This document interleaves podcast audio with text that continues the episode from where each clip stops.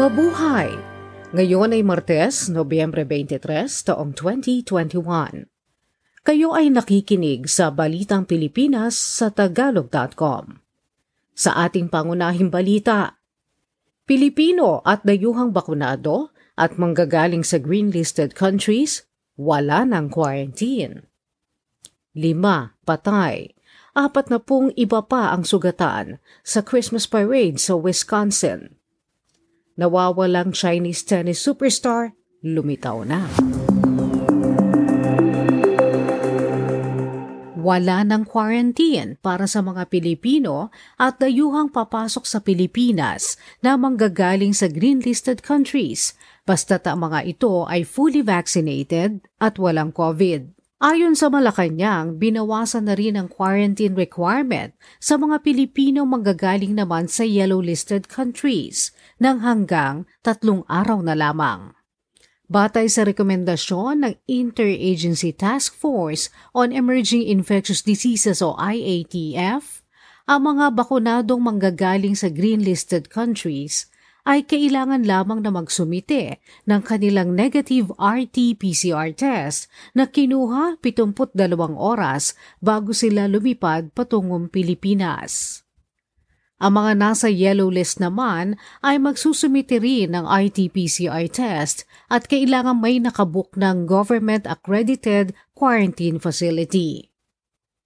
Maaari pa rin namang pumasok sa bansa ang mga Pilipinong wala pang bakuna o partially vaccinated pero kakailanganin na nila ng mas mahabang quarantine. Ang mga galing sa green-listed countries na walang bakuna o partially vaccinated ay magtatagal ng limang araw sa pasilidad, samantalang ang mga manggagaling sa yellow-listed countries ay pitong araw na magka-quarantine. Kabilang sa mga green-listed countries ang China at Hong Kong, Japan, India, Taiwan at United Arab Emirates. Ang ilan naman sa mga yellow-listed countries ay ang United States of America, France, Germany, Spain, Italy at ang United Kingdom.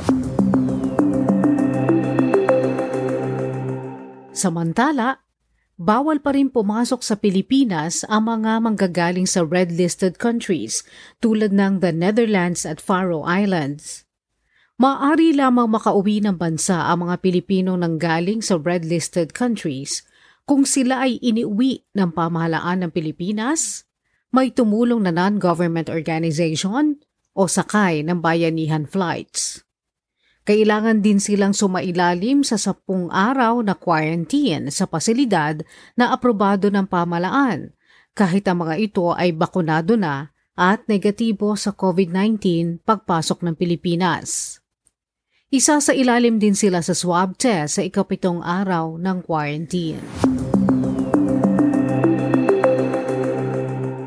Papayagan na ng pamahalaan ng Pilipinas ang pamamasyal sa bansa ng mga turistang manggagaling sa green countries ayon sa Department of Tourism. Kabilang sa irerekomendang guidelines ang pagiging fully vaccinated ng biyahero na mga bakunadong aprobado ng Food and Drug Administration ng Pilipinas. Kasama sa mga bakunang ito ang Pfizer BioNTech, AstraZeneca, Sinovac, Sputnik V, Janssen o Johnson Johnson, Covaxin, Moderna, Sinopharm at Covovax. 83% ng mga turista sa Pilipinas ang nawala sa kasagsagan ng pandemya dahil sa paghihigpit sa biyahe sa bansa. Nagbukas na rin sa turismo ang mga kapitbahay na bansang Thailand, Vietnam, Cambodia, Malaysia, Singapore at Indonesia. Naghain ng protesta ang Department of Foreign Affairs laban sa Chinese Coast Guard na nagbomba ng water cannon sa dalawang sasakyang pandagat ng Pilipinas na may dalang supplies para sa mga military outposts sa West Philippine Sea. Sinabi ni Foreign Affairs Secretary Chodoro Locsin Jr. na ang insidente sa Ayungin Shoal na nasa loob na Exclusive Economic Zone ng Pilipinas ay illegal Ipinaalala ni Locsin sa China na hindi dapat humingi ng permiso ang Pilipinas sa pagdaan sa teritoryo nito na bahagi ng Kalayaan Group of Islands. Sinabi rin ni Locsin na mayroong kakaibang pagkilos ng mga barko ng China malapit sa shoal nitong mga nakaraang linggo nang makita ang labing siyam na Chinese militia vessels sa lugar. Ang Ayungin Shoal o Second Thomas Shoal sa Spratlys Island ay kiniklaim ng Pilipinas, China, Taiwan at Vietnam.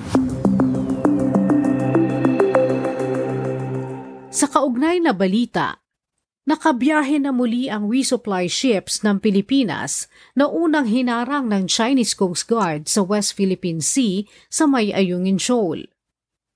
Ayon kay Defense Secretary Delphine Lorenzana, Tiniyak sa kanya ni Chinese Ambassador Wang Xilian na wala nang haharang sa mga barko ng Pilipinas kung wala itong military escort. Una rito, kinondena ni Presidente Rodrigo Duterte ang aksyong ito ng China sa ASEAN-China Special Summit na isinagawa online. Sinabi ni Duterte na ang United Nations Convention on the Law of the Seas o UNCLOS at ang 2016 Arbitral Award ay nagbigay na ng legal na kalinawan dito at kailangan lamang na mapayapa at patas ang pagresolba sa kaguluhang ito. Tiniyak naman ni Chinese President Xi Jinping sa mga leader sa naturang summit na hindi sila nambubuli ng mga kapitbahay na bansa sa harap ng umiinit na tensyon sa South China Sea. Nilinaw ng pamahalaan ng Pilipinas na pwede pa ring i-require ang paggamit ng face shield kahit nasa alert level 1, 2 at 3 na ang isang lugar sa Pilipinas. Ito ay makaraang i-anunsyo ni Pangulong Rodrigo Duterte na pwede nang hindi mag-face shield sa mga lugar na ito.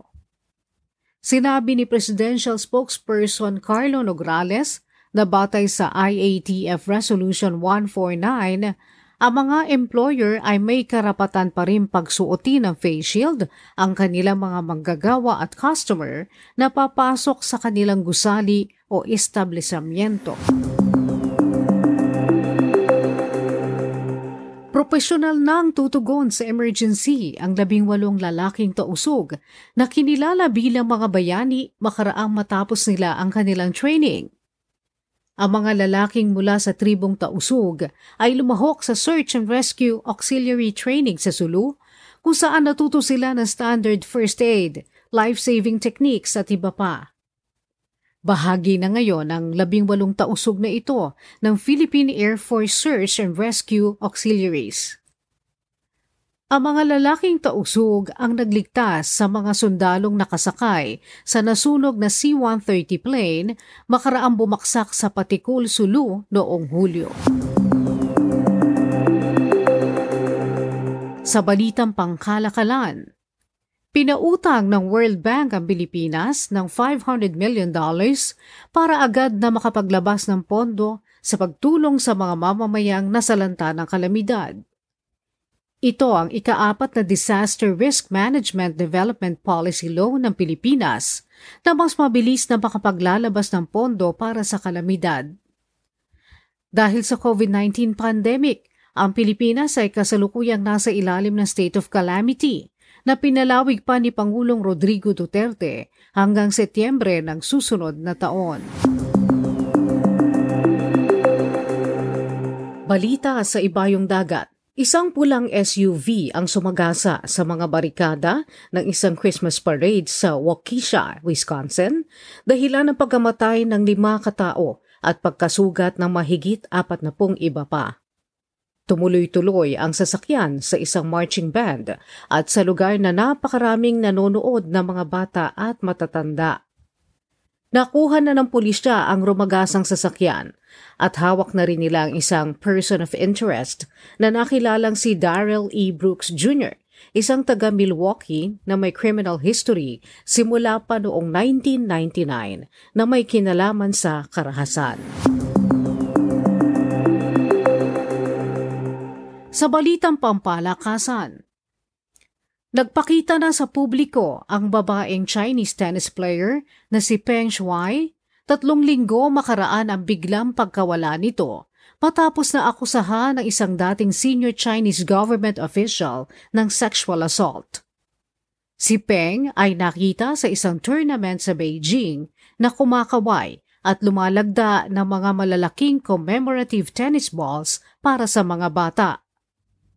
Ang 35 taong gulang na Wimbledon at French Open doubles champion ay hindi nagpakita sa publiko makaraang akusahan niya si dating Vice Premier Zhang Gaoli ng sexual assault sa social media noong Nobyembre 2. Kaagad namang nabura ang post na ito at matapos ito ay sinabing nawala ang tennis star. Sa balitang showbiz, Namayapa na ang television director na si Bert De Leon noong Nobyembre 21 sa edad na 74.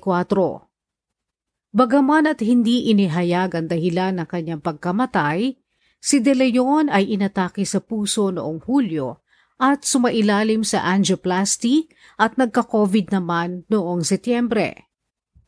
Si De Leon ang direktor ng mga sikat na TV shows tulad ng Eat Bulaga, Bubble Gang at Pepito Manaloto.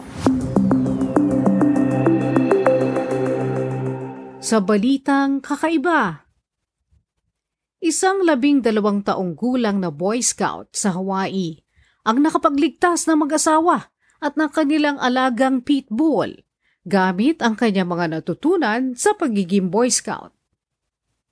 Pauwi na makaraan ang labing limang milyang paglalakad sa bundok ni David King at ng kanyang ina sa Kailua. Nang matagpuan nila ang isang nakahigang aso sa lupa kasama ang isang mag-asawang nawala sa kabundukan. May mga sugat sa paa ang pitbull na si Smokey at hindi ito mabuhat ng mag-asawa dahil umaabot sa isandaang libra ang timbang nito. Naalala ni David ang natutunan niya sa Boy Scout at gumawa ng stretcher gamit ang mga sanga ng puno at ang kanyang t-shirt. Nabuhat nila ang aso sa pamamagitan ng stretcher at nailigtas ito kasama ang mag-asawa. Sinabi ni David na nakatulong ang kanilang motto sa Boy Scout na be prepared dahil naging handa siya sa lahat ng kakailanganin para matulungan ang asong sugatan at ang mga amo nitong nawala naman sa kabundukan. At yan ang kabuuan ng ating mga balita ngayong Nobyembre 23, taong 2021 para sa Tagalog.com. Basta sa balita, lagi kaming handa.